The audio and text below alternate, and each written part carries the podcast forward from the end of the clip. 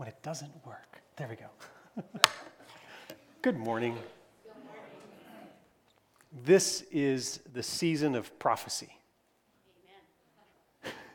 That's not normally what you think of when you think of Christmas, is it? Did you know that every prophecy in the Bible, in some way, is pointing towards Jesus and the character of God? Amen. A revelation of who God is and how he's working in our world. And yet, when we look at Daniel and Revelation, what we usually see is, well, we get distracted.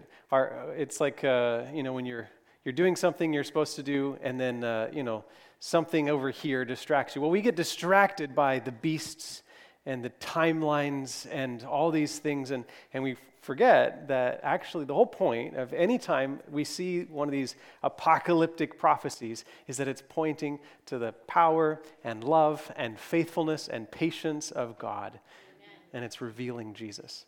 So just as an example, there's Matthew chapter 18, verse 21, a prophecy that you're, I'm sure, very familiar with, except you probably have never thought of this as a prophecy. Here we go. It's Matthew chapter 18, verses 21 and 22. Peter came to Jesus and asked, "Lord, how often should I forgive someone who sins against me? 7 times? And Jesus replied, "No, not 7 times, but 70 times 7. Did you catch the prophecy? It's a time prophecy. Oh, maybe, okay, some of you are getting it. All right, so Jesus goes on to tell the parable of a servant who is forgiven 10,000 talents by his master, and then right away goes and does not forgive the other fellow servant that owed him a little bit of money. Remember that parable? Well, usually that's what we focus on, is the parable and how forgiveness works and how, because God has forgiven us so much, we should forgive others, right? But we miss the 70 times 7. And we don't realize this formula is really about a prophecy. Most people, when they say 70 times 7, they're looking at how many times you should forgive, right? So Peter says, how many times should I forgive? The common thing was 3. He's being generous, and he says 7 times, and Jesus is like, no. And then he gives you a number, and you're thinking, well, that's the number of times I should forgive. And so we say, 490, well, it's just too many times to count, so just keep forgiving, right? That's what we usually say. But if you were a Jew in Jesus' day and he said 77s, or 70 times 7, what you would have heard, or what you should have heard, is a prophecy from Daniel. Did you make the connection now? All right. Well, okay. Now, you might realize, but the time of the Messiah, the first coming of Jesus, was a known factor. It wasn't like we're in this waiting period till the second coming and no one knows the day or the hour. That was not true of the time of Jesus' birth and his life and ministry. That was a known thing because there was a prophecy.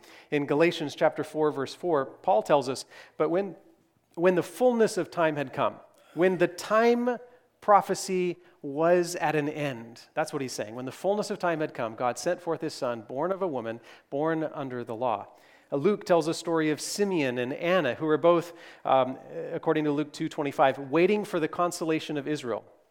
How could they have known unless they had some kind of a time prophecy that would give them a clue as to when the Messiah would arrive? This week and next week, we're going to be studying Matthew chapters 1 and 2. Today's topic is Promised Child, and we need to look a little bit at the promises that lead to Jesus, but we're going to specifically look at the promises in Matthew chapter 1. But I feel like we really need the background that leads us to Matthew chapter 1, the background that a Jew should have had at that time. So let's turn, before we go to Matthew, to Daniel chapter 9. Daniel chapter 9, we're going to look at verses 24 through 27, and just kind of, there's a lot in the prophecy. We're not going to look at all the details, but we're going to look at maybe 2 or 3 highlights.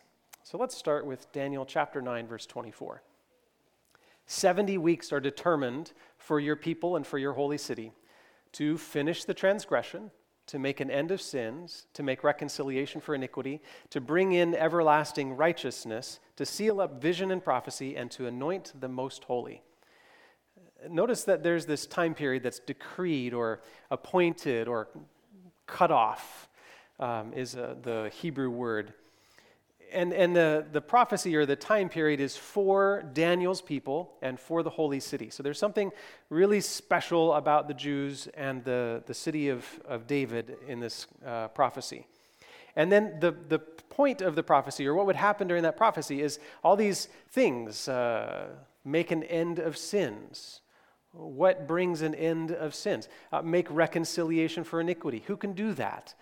To bring in everlasting righteousness and to seal up vision and prophecy, specifically prophecy about the one who would be anointed, which is called the Messiah. So from the very beginning of this prophecy, we have to recognize this is a prophecy about the Messiah. And it gives us 70 sets of 7, 70 weeks. And now if you do a little math, what is 70 times 7? 490. Now 490 days, because a week is 7 days, right? But in prophecy, there's this little thing that the Bible does, and it takes a prophetic day and it makes it into a literal year. And you can read about it in Numbers chapter 14, Ezekiel chapter 4. Both of them describe experiences where God says a day for a year.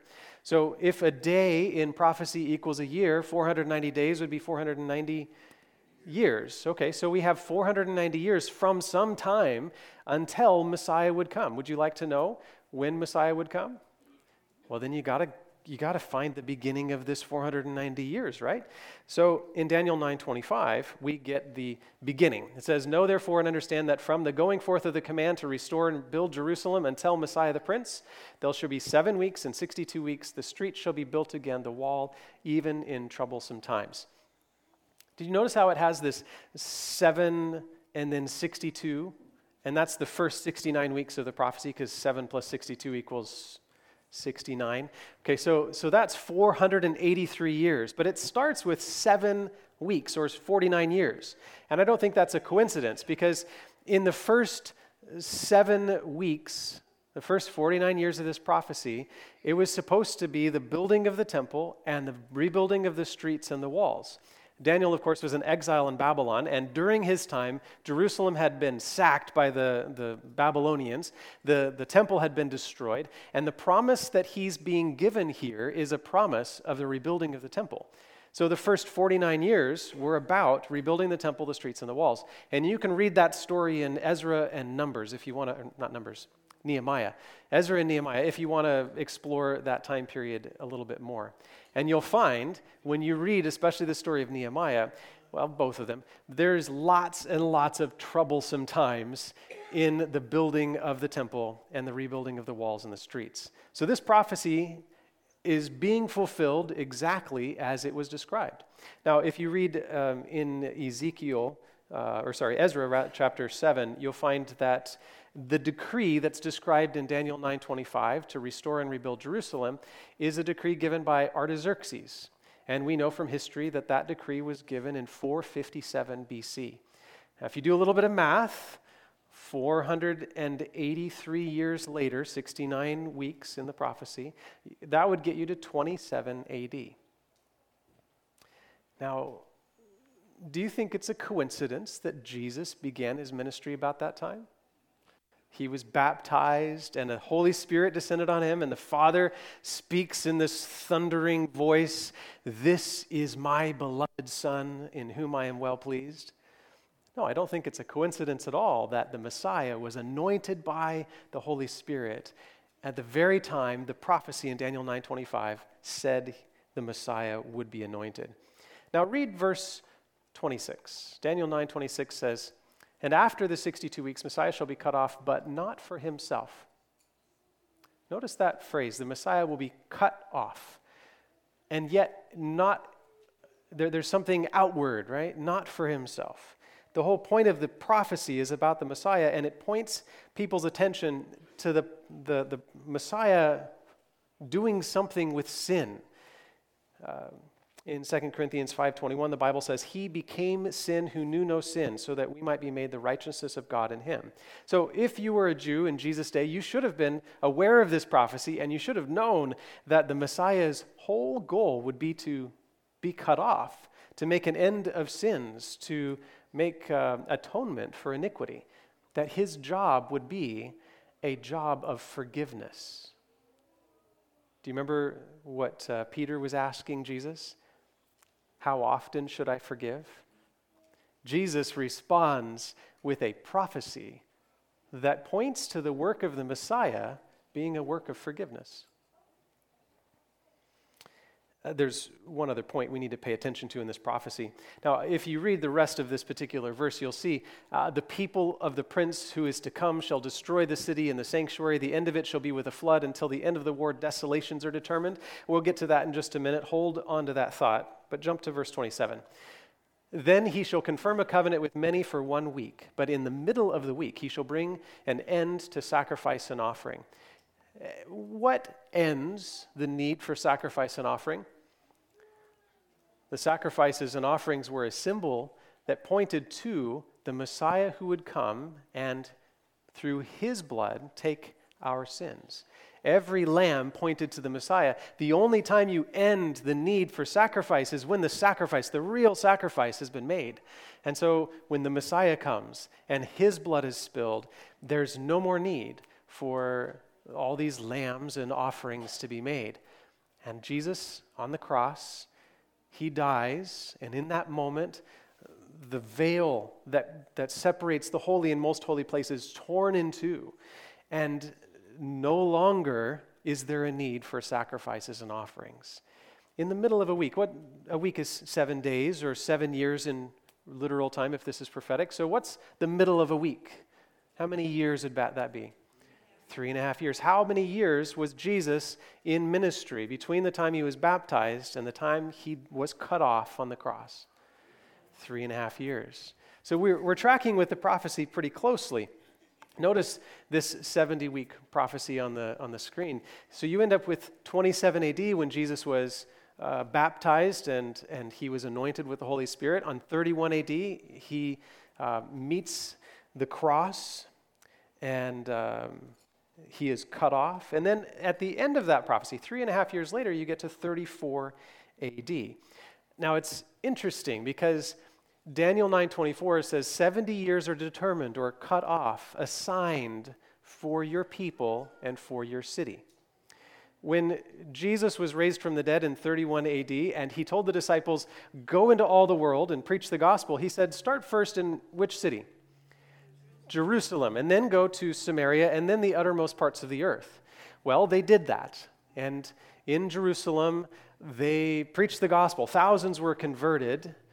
But they did not meet with a good reception from the priests and the leaders of the Jewish people. And so many of them went back to the countries because they had been converted to Christianity as part of the Pentecost time. And many people were in Jerusalem that didn't live there, and they left, taking their belief in Jesus with them. But the Christian church that remained in Jerusalem began to be persecuted. In fact, there's...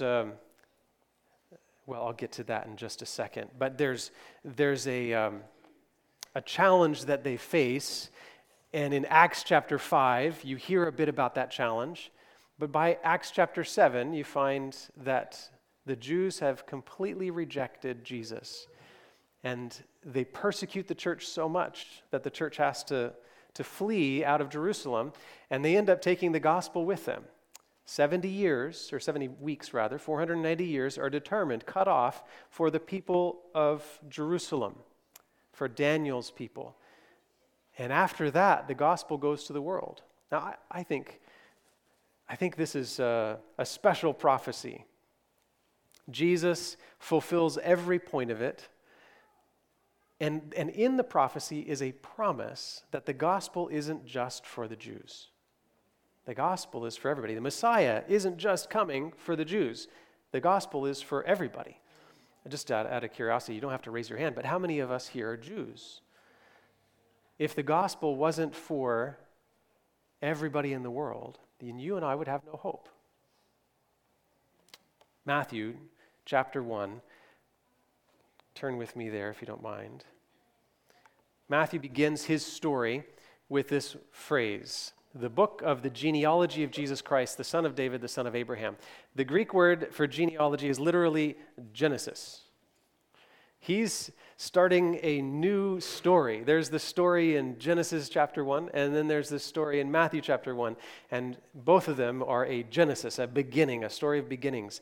And in this particular story of beginnings, he says, Jesus' beginnings were in David and Abraham. Now, this is important because the first thing he's talking about is pointing our attention to this Messiah that was promised by Daniel, the anointed one, the Messiah.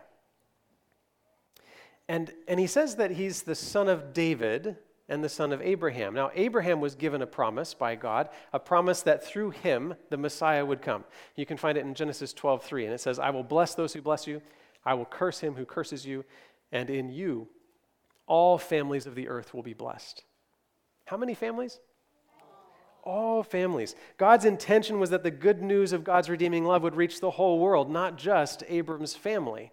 But Abraham was given this promise that he would be the father of nations, and that through him, through his seed, through his children, all nations of the earth would be blessed. Matthew goes on to list this genealogy that ties Jesus to Abraham, proving that he's the fulfillment of this promise in Genesis 12:3. Now, I mentioned this idea that the 70 weeks is kind of a probationary period for the Jews. They either accept the gospel and themselves take it to the world, or they reject the gospel, and God takes it to the world anyway. What did Jesus say when the Jewish leaders were telling the people to be quiet and stop saying nice things to him as he was coming into Jerusalem? Yeah, if they don't cry out, then the rocks will cry out. The gospel will go to the world, whether the Jews take it there or not, was kind of this 70-week prophecy context.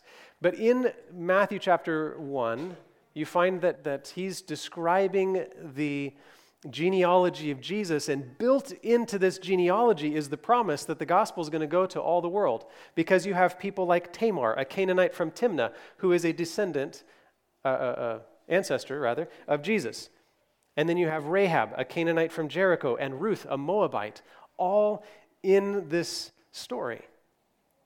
David also received a promise from God that he would be the father of the Messiah. 2 Samuel 7:12 says, when your days are fulfilled and you lie down with your fathers, I will raise up your offspring after you, who shall come from your body, and I will establish his kingdom. He shall build a house for my name, and I will establish the throne of his kingdom forever. Which king rules forever? Jesus. There's only one king that can rule forever. He's the one who lives forever. Jesus is the fulfillment of this prophecy.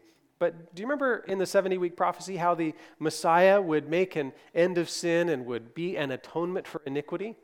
Well, Matthew builds into this genealogy where he ties Jesus to David, these 14 generations of people. He builds in people who had a lot of iniquity that needed atoning for. For example, David himself. In this story, Matthew chapter 1, verse 6 is where he describes it. You see, David, he has an affair that ends with murder, all kinds of terrible stuff, just really awful story. And it's through this affair that Solomon is born, and Solomon ends up being the ancestor of Jesus. Matthew makes sure that this story is front and center in your mind. When he does not name Bathsheba by name, he simply says, and David was the father of Solomon by the wife of Uriah. This solution to sin is front and center in Matthew's explanation of Jesus' origins. In Matthew, he cites 14 generations from Abraham to David. Another 14 generations from David to the exile, and then 14 generations from the exile to Jesus. Abraham had a promise. David had a promise. Do you think those that went into exile had a promise too? Yes, the answer is yes, they did. If you look in Isaiah chapter 7, verse 14, you will find the source material for Matthew's story of the Nativity. It's the promise to the exiles, promise made to Abraham, promise fulfilled in Jesus, promise made to David, promise fulfilled in Jesus, promise made to the exiles, let me tell you a story of Jesus. Here, let's go. Isaiah chapter 7, verse 14 says this, "Therefore the Lord himself will give you a sign. Behold, the virgin shall conceive and bear a son, and shall call his name Emmanuel." That word Emmanuel is so important. It's the whole story of salvation. When Adam and Eve sinned, they hid from God. Isaiah says, your sins have separated you from God.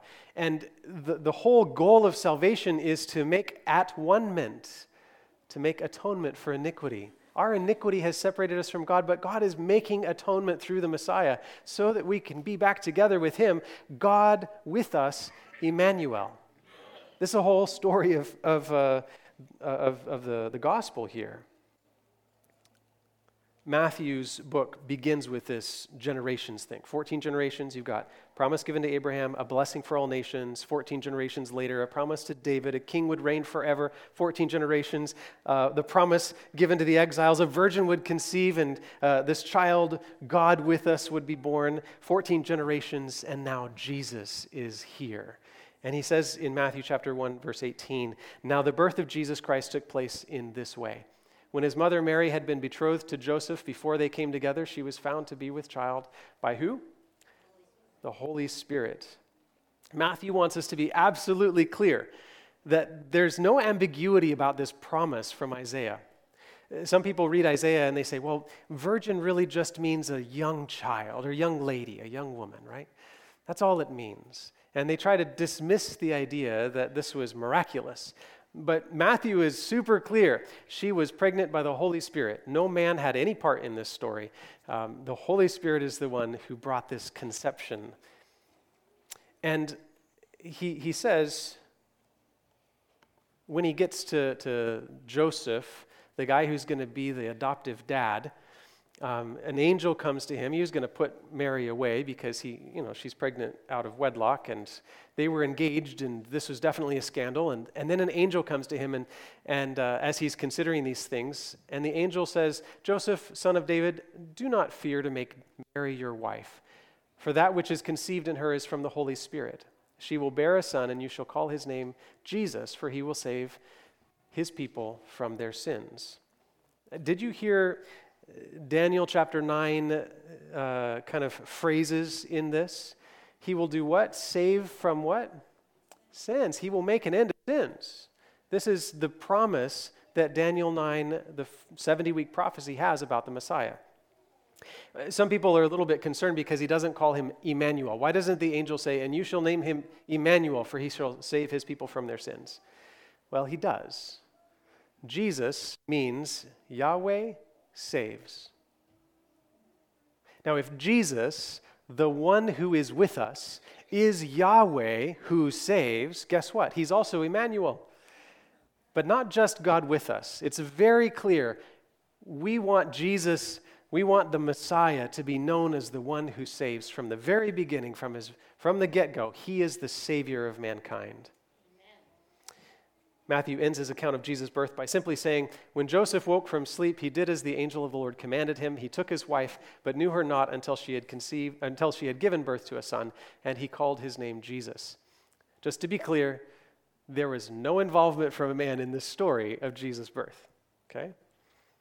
Promise made, promise kept. That's pretty much the story of the entire Bible. The Old Testament is the promise being made. The New Testament is the promise being kept, and all the stories and results of that. Well, that's Matthew chapter 1. Promises, fulfillment. It's exciting, right? Now, remember, you're a Jew, and you're reading Matthew in around 85 AD. And Matthew's all throughout the book. If you read the book of Matthew, you'll find that over and over and over again, he's like, as it was written by the prophets, as it was written in the Old Testament. And he keeps pointing back and identifying these things that happened in Jesus' life as exact fulfillments of the prophecy given in the Old Testament. So you're a Jew, and you're reading through Matthew, and you find all these promises. but probably one of the most significant promises, and promises with hope, is the prophecy of the 70-week time period that Jesus reminded them of in that little response to Peter's question about forgiveness. Why would that be significant to you, a Jew, in 85 AD? I'll tell you why. Remember that little piece in Daniel 9, 25 and 27, where it talked about the desolator and destruction and things like this? Well, Jesus comes in 27 AD, and for 3.5 years he preaches. And then in 3.5 years later, after he dies, they reject Christianity, right? And that whole story happens. But what happened then isn't the beginning of that story. What happened in 34 AD, in the rejection of Jesus, kind of begins back years before, some 30 years before, when Jesus was born. But it wasn't the birth of Jesus that was significant. It was the census. See, the Roman census made the Jews really unhappy. It made them feel like slaves, one writer talks about. And so from this census comes the Zealot party. We read about it in Acts chapter 5. I told you I'd come to Acts chapter 5, didn't I? Acts chapter 5, verse 37, Gamaliel, he's one of the leaders in the Sanhedrin. The Sanhedrin is this group of people that kind of rules over the spiritual and other lives of the Jews any way they can, except for what Rome prohibits. But the Sanhedrin are meeting, and they're discussing this problem with the Christians, and it's not quite 34 AD. And Gamaliel is trying to give them some caution. Don't go too far with these Jews, or with these Christians quite yet. And he argues that during the time of the census, there have been these people that have risen up, and they go away, and this Christian group is going to go away too. That was kind of his argument. And in Acts 5:37, he says, "After him, Judas the Galilean rose up in the days of the census and drew away some of the people after him. He too perished, and all who followed him were scattered." Now, it's true that those who followed directly this particular guy were scattered, but the group of zealots continued to grow and continued to cause trouble. They were literally terrorists, as we would define terrorists today. They were terrorists against Rome, trying to get Rome out, doing all kinds of unnice, violent things to try to push them away. In fact, it's from the zealot group that Jesus recruits one of his disciples. And then the question comes with this guy who's been teaching for 3.5 years, is he a zealot too? No. In fact, Pilate, as Jesus is bound and they've brought him there for a trial, Pilate considers Jesus and whether he is a zealot or not. And after a few minutes, he says, "I find no fault in this guy." But trying to please the Jews, he brings out Jesus and the guy who really is a zealot, Barabbas. And he says, "Which one do you want? Do you want Jesus, or do you want the zealot?" Who do they choose? They chose Barabbas, the zealot. And they continued to choose that path. Every chance they got, they seemed to choose that path. And Daniel 9 predicts that this would happen, because at the end of that period, it says that the Messiah would be cut off. And Jesus on the cross is dying in place of a zealot. Daniel 9 knows that this is about to happen, and it also knows that 3.5 more years later, there would be this rejection of Jesus, complete and total rejection. 70 weeks are decreed about your people and your holy city. That word decreed means to divide, to cut off. 70 weeks are given for your people until something will happen. The story of the 70-week prophecy is a story of God's patience. He is waiting, waiting, waiting, waiting, hoping, longing. 3.5 years of Jesus' teachings and miracle after miracle after miracle. 3.5 more years of the disciples' teaching and miracle after miracle after miracle. And still their hard-heartedness drives Jesus away. And instead of choosing the path of Jesus, they choose the path of the zealot. and they begin persecuting the people. Saul, we know him as Paul, he was converted, but Saul begins as a zealous man pushing the Christians out of Jerusalem, even chasing them, trying to attack them and bring them back to Jerusalem under trial. So Acts chapter 5, Gamaliel prevails, and he says, caution, let's not go too far. But by Acts chapter 7, you read the story of a guy named Stephen. And Stephen is brought before the Sanhedrin, and he describes, with the glory of heaven shining from his face, he describes Jesus sitting at the right hand of the Father, and they say, blasphemy, and they take him out and they kill him. There was no caution exercised at that moment. They went all the way to destroy any record of Jesus that they could. So the gospel, it finds no root in Jerusalem. Jerusalem ends up being one of the smallest Christian churches. But as the Christians leave and they go to the different countries, Ephesus and Colossae and Corinth and Rome and others, churches start popping up all over the place, and the gospel message finds fertile ground in the Gentile believers. In these pagan nations, the Christian church sprouts up. 34 AD, the official position of the Jewish nation was to reject the Messiah.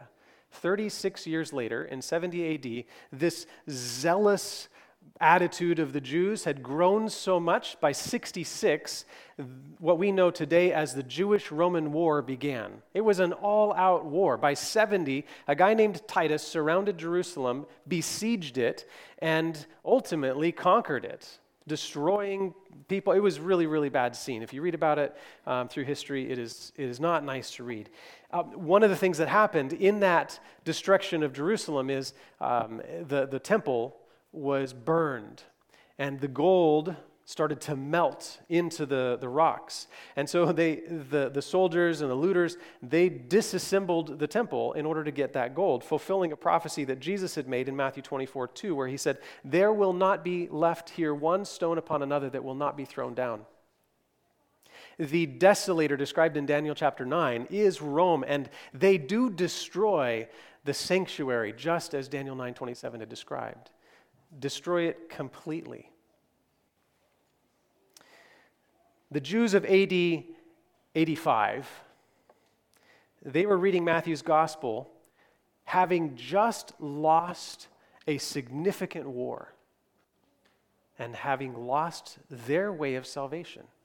Because how can you be saved if you can't bring an offering to the temple? The temple is gone. And Matthew comes with a promise that the Messiah had taken away the offering and the sacrifice. The Messiah had brought atonement for sin. The Messiah had come. When Peter asked Jesus how often he should forgive, Jesus' answer pointed to the character of God. 70 times 7 was the kind of patience that God had with the Jews. 70 times 7 pointed to the anointing of the Messiah. 70 times 7 pointed to the Messiah being cut off on the cross. 70 times 7 was the sacrificial cost of forgiveness and the long patience of a God who couldn't bear to be rejected by his people and yet couldn't let his people prevent salvation from reaching the world. You and I don't have 490 years. In order to make our decision, we have 70, 80 years. Nobody knows. Some of us have much less than that. In that time of patience, God gives us promises. He reveals his love to us.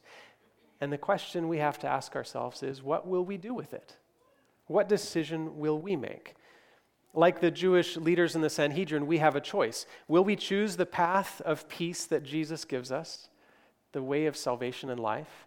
Or will we choose the self-directed path to so-called freedom that the zealot took? Which will we choose? There's only one path to life, only one source of joy, only one way to freedom. Won't you choose Jesus today?